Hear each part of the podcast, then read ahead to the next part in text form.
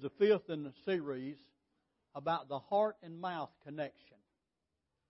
We've got to realize the Bible teaches that what's in our heart comes out our mouth. And we have a lot of problem with our mouth because, in essence, we're having problem with our heart. See, the heart is the tree, and the words we speak are the fruit. So if you've got a tree that's producing bad fruit, then the tree's not, the fruit's not the problem, the tree's the problem. So we need to realize that. But there's things that we can do and that we must do in order to be able to have our words right that are coming out of our mouth. Now, when I got born again, when I made Jesus Lord of my life this past April the second, which was just, what day was that on? Last Sunday, wasn't it? Yeah. Last Sunday. Wow, how time flies. Last Sunday, forty-eight years ago, when I gave my life to Jesus, He changed my heart. Give me a new heart. But somehow or another, it took a while for my words to catch up with that. And I had to begin to put into my heart things that I needed to have in there so that the words would come out of my mouth. And and, and I want you to know, changing your words and changing from negative to positive and, and, and from death to life is not something you do probably overnight. But you can begin overnight. Here's the, here's the thing of it. We can begin to be different overnight. Now, the Bible, and, and I, I failed to mention this last Sunday. Last Sunday we dealt a lot in the book of Proverbs. The book of Proverbs deals with three specific areas in our life. Number one, it deals with our morals. You read, if you're having trouble in your life with morals, and I'm talking about lust and all that stuff, you understand what I'm saying. I don't have to spit it out to you. The morals, y'all know what that means. Read the book of Proverbs. It'll help you with that. Another area that the book of Proverbs deals a whole lot with is our money. So if you're having problems about your money, in whatever way it may be, read the book of Proverbs. And another thing it deals with is our mouth. So there's the three M's out of the book of Proverbs. Our morals, our money, and our mouth. And if you're having trouble with your mouth, start filling your heart up with the words in the book of Proverbs that have to do with the mouth, the tongue, the lips. And it'll begin to make a change in your life, in your heart. Now today we're going to come to the book of James and we're going to talk about the evidence of a troubled heart is a troubled tongue. Okay? You got that? You can tell what people believe, how they feel, where they stand, if you listen to them talk long enough. You know that, don't you? And so we're going to talk about the tongue today, the tongue. And in talking about the tongue, we're dealing with the mouth, we're dealing with the heart.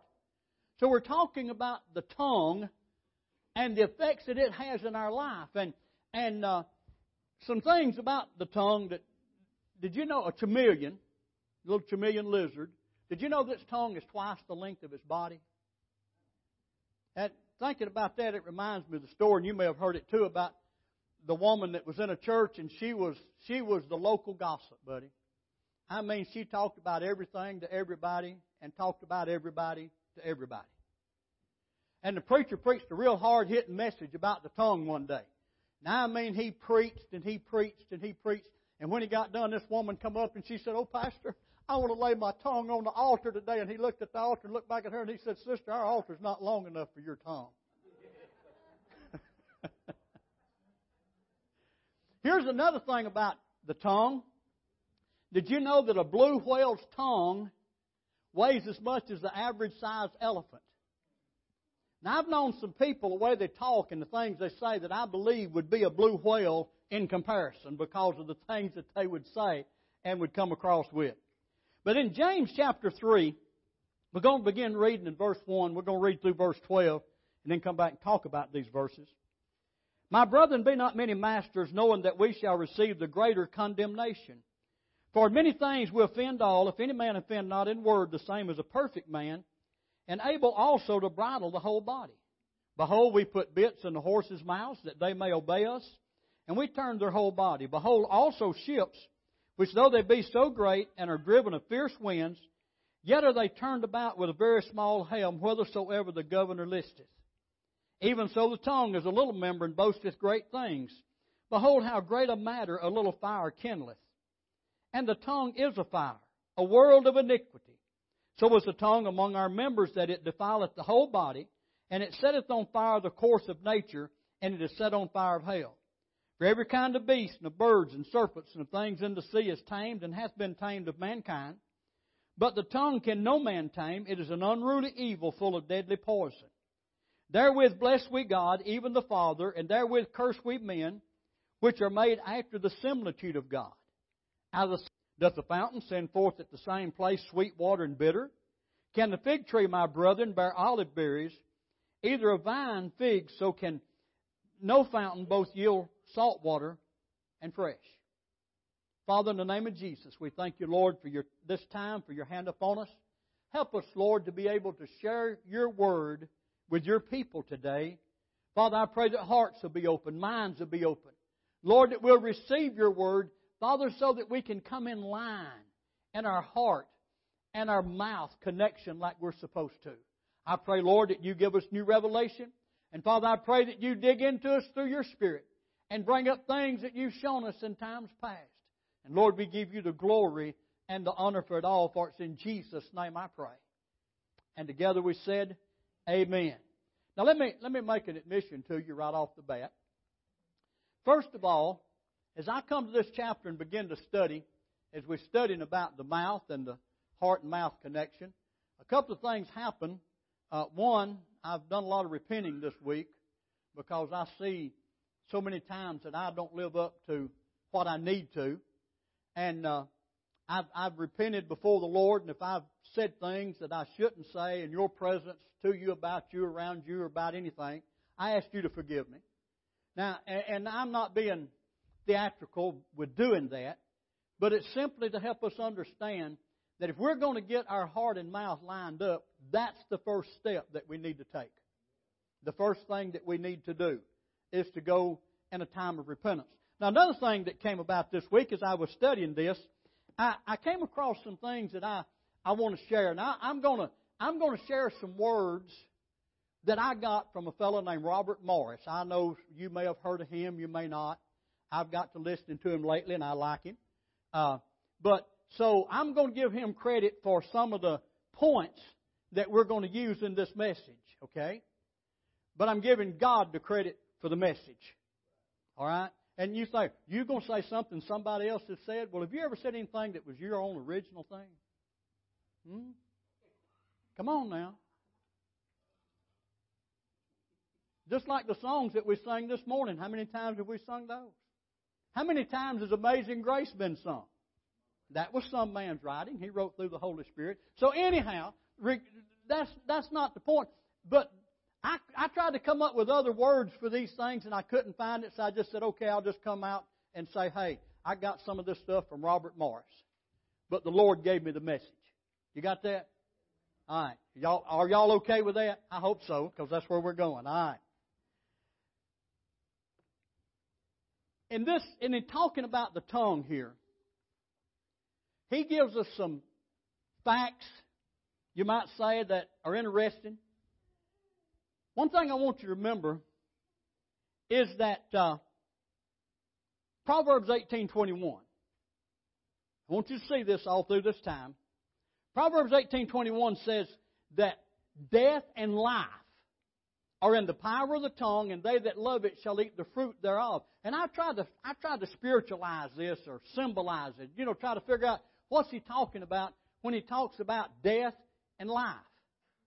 Well, he's talking about what he said in Deuteronomy chapter thirty, where, where Moses told the children of Israel as a spokesman for God, I set before you this day the way of life and blessings, the way of death and curses. Here, when he talks about death and life, this is things that are very real.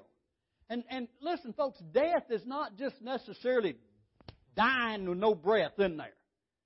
Death can be in a lot of ways, and it, and it we speak death, and it ends up in death. And it may not be a physical leaving this earth kind of death. It could be death to a marriage because of our words. It could be death to your finances, death to your children, death to your body. because of the words that we speak. And then he said life. And just as we can speak death to things by speaking negative, by speaking harsh and ugly from a heart that's not where it needs to be with God, we can also speak life. And here's the consolation of this thing. I can speak life to my marriage if it's in trouble. I can speak life to my wife. I can speak life to my children. I can speak life to my grandchildren and see a change, a difference come in their life. I can speak life to my body and see my body be different. So this is what we want to achieve and where we want to go to. But now, in, uh, James, in, here in the Scripture in James, it's the longest continuous discourse in the Bible about the tongue. And the first thing that I want us to look at is, is James is talking about this. By the way, James was a pastor. James was a pastor of the first church that came about in Jerusalem. He had a pastor's heart. He dealt with these things. And so that's the reason that so many things bothered James from a pastoral standpoint that he wrote it down. And sometimes I wish I could write down my messages and hand it to you and run. Okay? So I can't. I, I could do that. But, uh, you know, anyhow. One thing that we got to understand is the tongue, I want you to listen how I say this, the tongue is disproportionately powerful. And what I mean by disproportionately means that, that the tongue, and he talks about it as a bridle, as a rudder on a ship, and he talks about it as a spark that starts a forest fire. As we... As we think about these three things right here, and he says about the fire, he says, see how great a matter a little fire kindles. But but you come back to the bridle. And he says, first of all, here in, in uh, verse two,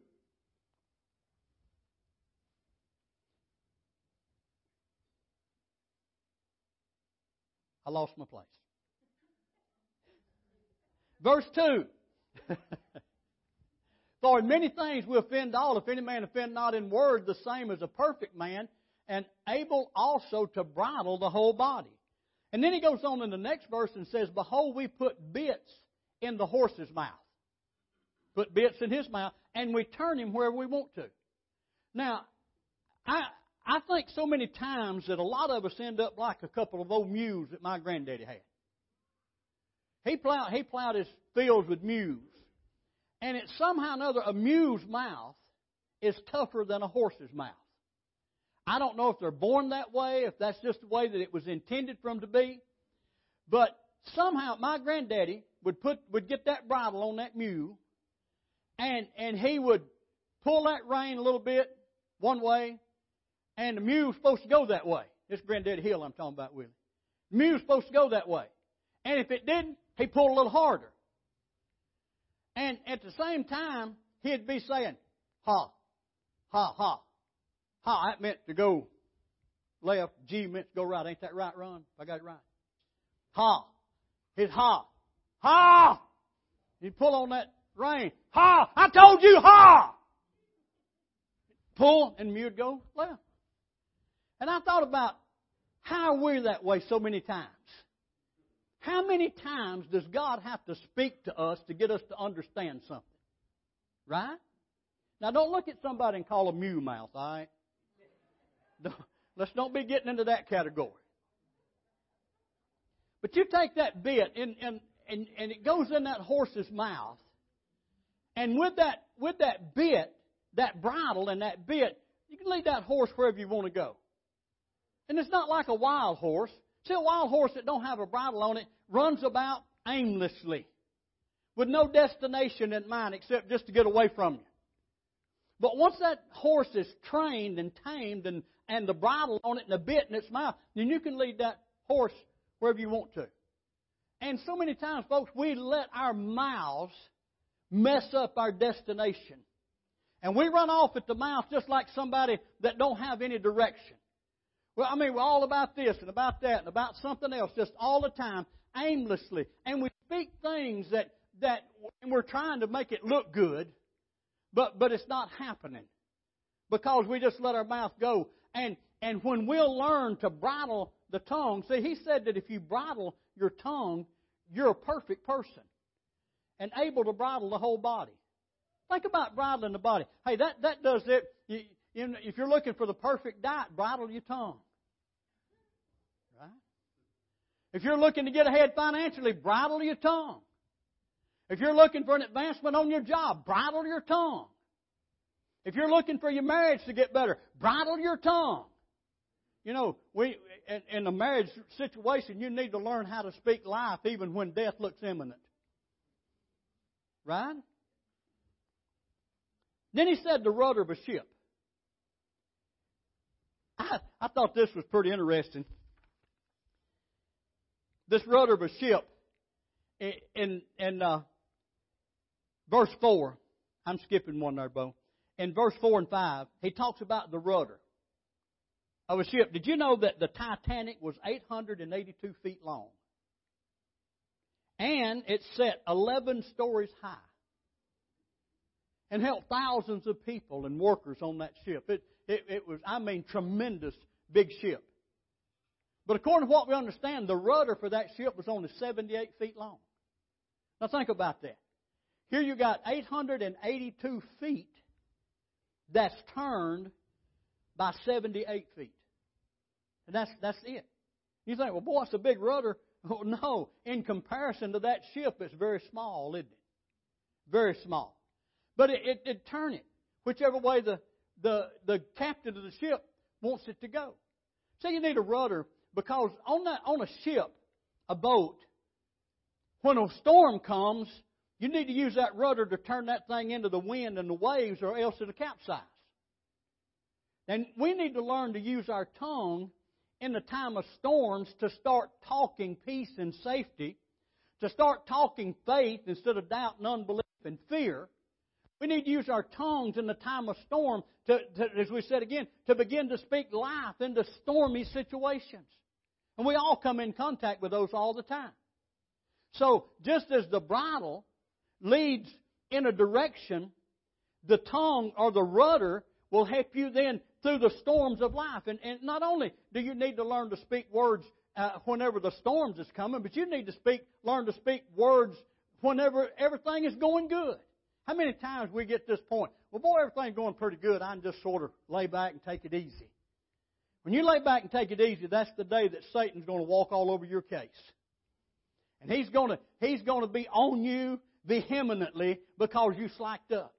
Folks, it's like I've said a lot of times. If I can say that I'm a child of God whenever it don't look like I'm being tempted too much, then I've got to be able to say I'm a child of God when temptation comes.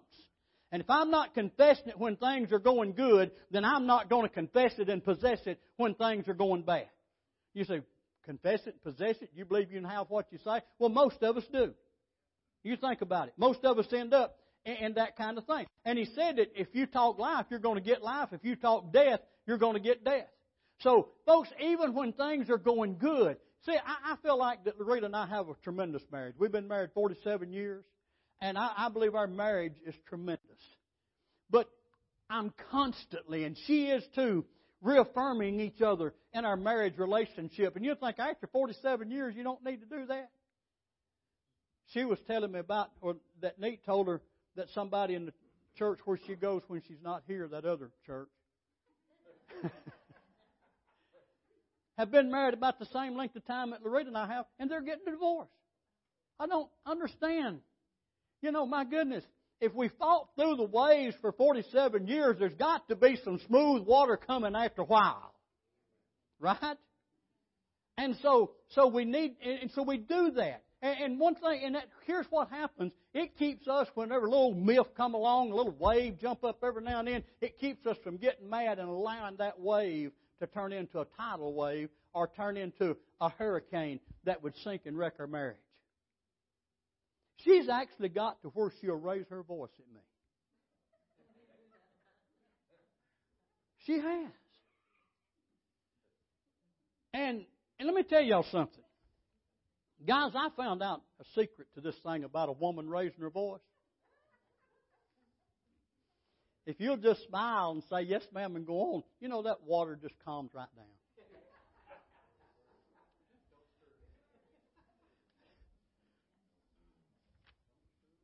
See, you need a rudder in fair weather because stormy weather's coming. It's going to happen. It's going to take place. What you've said in the past, and here's something you need to realize, what you have said in the past has framed the life you're experiencing today. If you've taught, if you've taught poor, sick, you know, can't make it, and all this kind of stuff, then chances are that's going on in your life today. If you get up every day and talk about how sick you feel and how bad you hurt and all of that, then chances are that's where you are today. Hey, you say, well, I just tell it like it is. Well, you know, I understand that. I understand that. But when Jesus, when they woke Jesus up in the bow of that ship, he didn't get up and say, oh my, we're having a storm. That wasn't his first reaction when he got up. He got up and said, peace be still, and it laid down. He was telling it like it is whenever we're speaking the Word of God. Folks, the Word of God is so many times different from the facts that you and I see. Right? See, what you say today will steer you towards tomorrow. Young people need to realize that. Need to understand that. Two words that needs to get out of all of us' vocabulary, especially young people, when it comes to the things of this life, when it comes to uh, uh, achievements and advancing and getting ahead, is the word I can't. I can't. I was over at the softball field the other day watching the girls practice, and one of the girls, uh, she was running the bases, and she came around through there, and, and uh, the coach said something to her, and she said, well, I can't do any better. I can't. And she had to do five burpees. That's the thing they call where they, you know, all this kind of stuff they do. And uh, I thought, good, good. Folks, I've said for years the biggest problem in the church, one of the biggest problems in the church is eye problems. And it's what I call I cataracts.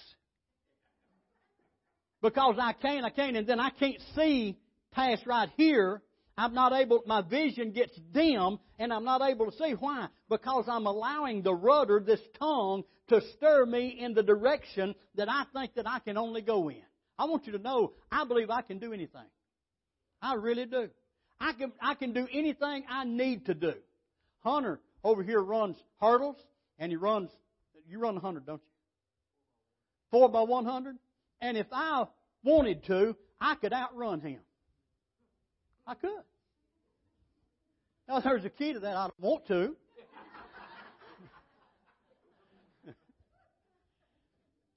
I don't want to do that. But could I if I had to? Yes, and in the meantime be praying I never have to. But I'm not going to say I can't. Okay? I'm, when people tell me you can't do that, that just, I can't handle people telling me I can't do something. And the reason I can't handle people telling me I can't do something is because when it comes to the things that God has told me to do, when it comes to my life and, and, and my walk with God and my family, folks, if you tell me I can't, because I'm already convinced I can, if you tell me I can't, I'm going to show you I can do it. And I'm going to speak words to bring that to pass. I'm going to let this tongue in my mouth, instead of being a fire or being something that just sits there or breaks off, I'm going to let it be a rudder that stirs my life in the direction that it needs to go in. Then he talked about a spark. Well, this is a tough one. I know we were out late Friday night at the ball game, or Thursday night, both nights. Anyway, we'd got something to eat late, and any, and any more eating late just don't go well with me. And but I, I do it when I have to. But anyway, we had had something to eat after the ball game that night. And the next morning I got up and I told Loretta, I said, I feel like I got a dragon in my mouth. You know what I'm talking about? Well, here's what happens so many times, spiritually speaking, and with the tongue that many people have and the words they say, it's like they got a fire-breathing dragon in their mouth all the time. Because everything they say is snappy. Everything they say is hard. Everything they say is hurting. And the reason it's that way is because that's what's going on in their heart. I want you to notice what he says here about the, the fire in verses five and six. Even so the tongue is a little member and boasteth great things. Behold how great a matter a little fire kindleth. You remember the fires in Gatlinburg? You know that was started, uh, some guys started it, but it was started either with a, a match or a light or just a small thing, and it went and destroyed hundreds and hundreds of acres and homes, and, and people died as a result of that little spark that started that fire. And and that's what happens to us. You, you say something to somebody, and then you think, well, they, they ain't nothing to that. But the way it's taken and what does, then it begins to burn and burn. That's the reason I, I encourage parents, never criticize your child. And this is something that parents do a lot of times. Never criticize your child. One thing that, that our children can say is that when they were growing up at our house, I never called them stupid. I never called them ignorant. I never told them they can't learn. I would look at them and say, we got a problem. We're going to work on it. We're going to work on it. Because why? Because calling a child ignorant, you're not doing nothing but starting a fire, and it gets in them, and then, then that's all they can do, and they end up in so much trouble as they go on through life. So, so you need to understand that the words you speak to your wife or your husband, those times that you're in a, a fit of rage, you might say, and, and you just uncontrol that thing, and it jumps out there, and it can start a fire that just progresses and progresses and progresses until it's destroyed all the work that you've done, and it comes from that tongue. Verse six says, the tongue is a fire, a world of iniquity. So is the tongue among our members, that it defileth the whole body, and it setteth on fire the course of nature, and is set on fire of hell. The tongue is an unruly, is is is, is an inherent evil. You're born with it that way. You take these nice little babies of Jonathan and Anna, and even Elijah. You take that little child. You don't have to teach those children to say things that are hard. They'll pick it up on their own. What they have to learn, be learned, is, is learn how to talk and get along and, and not fuss and quarrel and argue all the time. Why? Because that's born in man. Well, does that mean these children are sinners? No, no, no, no. They're innocent. They're in their innocence. Thank God for that. But what I'm saying is this to us, folks. You and I need to realize that there comes a time that we need to grow out of that. You remember junior high? You remember how it was in junior high? I mean, junior high people are not nice sometimes.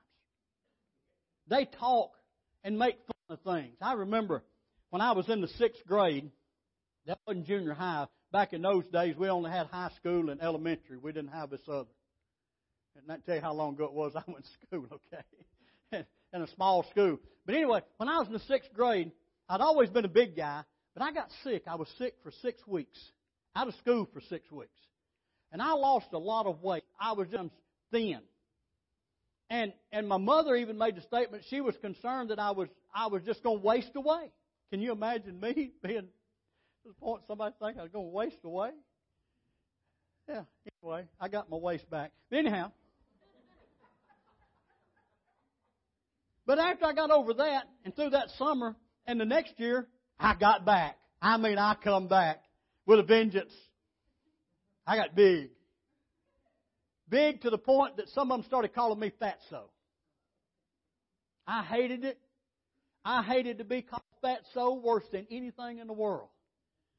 And it wasn't their fault. It was me because I was fat. I mean, I was a roly-poly, jello kind of guy. And and I remember I was out at P E one day, and there's a little guy in our class that stood about here on me, and I'm we're in the seventh grade. His name's Donald Phillips. And he was just pesky. And he was always picking on me. Hey, Fatso! Hey, Fatso Carol! He's always doing that. I mean, it'd be far enough away from him I couldn't get to him. And it was cold that day, and, and Mother had bought me this parka, this red parka with a hood on it. And I was out there, man, had that red parka on. Here was a bowl of Jell-O in the red package. And uh, and he come up there and had my hands in my pocket. He come up there and he started saying, Fatso, Fatso. And he got real close to me. And I told him, I said, you call me Fatso one more time, I'm going to knock your nose off your face. And when he got done with me,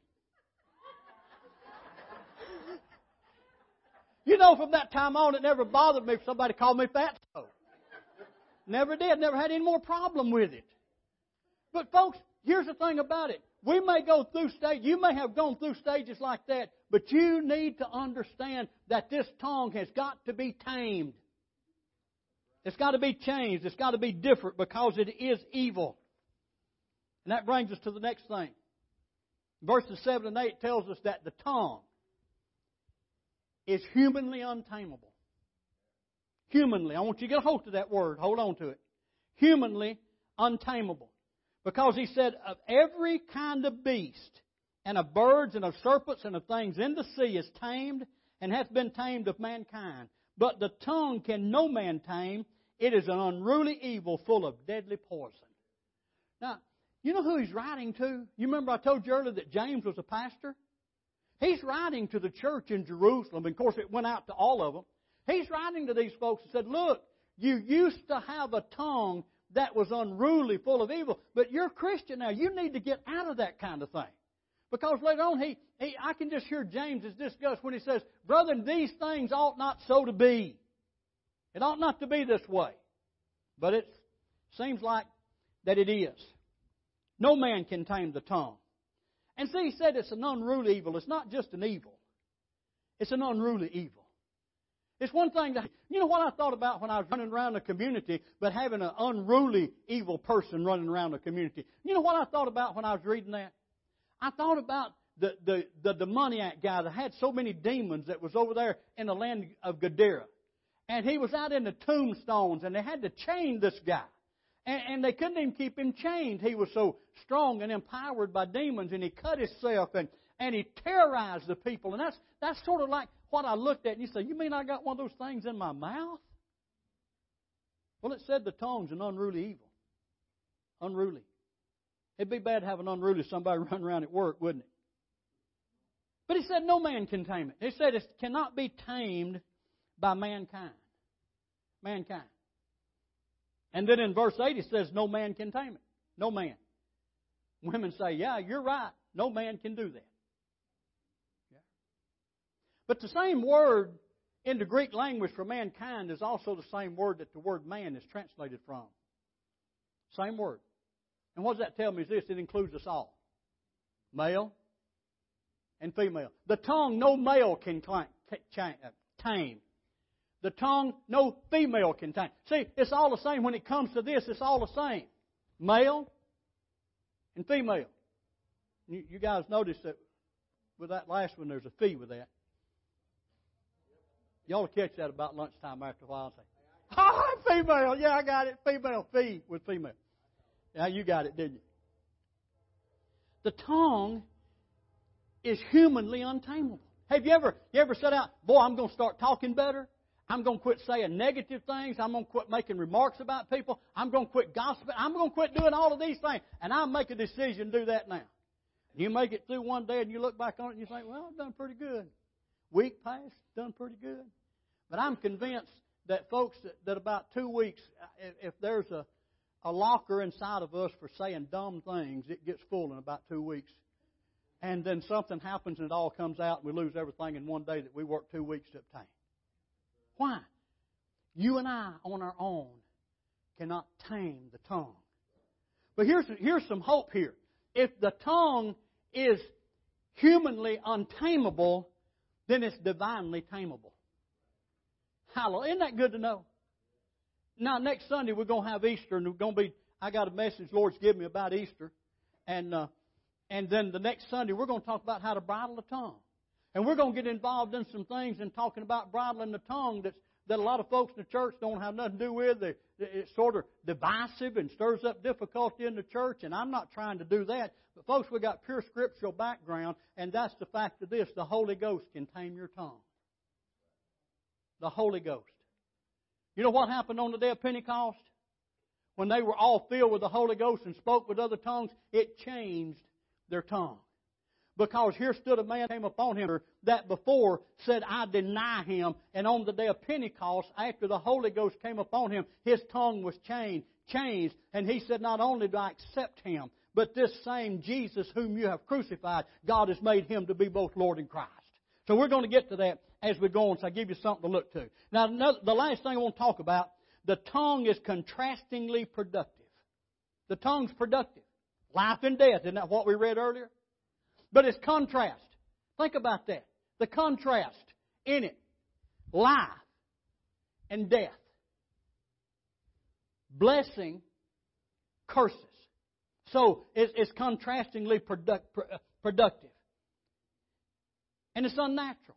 This kind of thing is unnatural. He's saying, folks, you're Christians now, it's unnatural. Do you know that your tongue can do something that nature cannot do? I want you to think about this with me for a minute. See, he says here,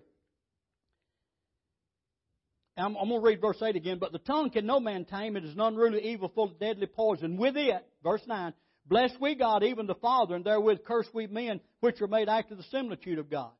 Out of the same mouth proceedeth blessings and curses. My brethren, these things ought not so to be. Doth the fountain send forth at the same place sweet water and bitter? And can the fig tree, my brethren, bear olive berries, either a vine fig, so can no fountain yield both fresh water and salt water? See, it's, that's unnatural. To think, I've got an apple tree that's going to produce me strawberries this year. It's not going to happen.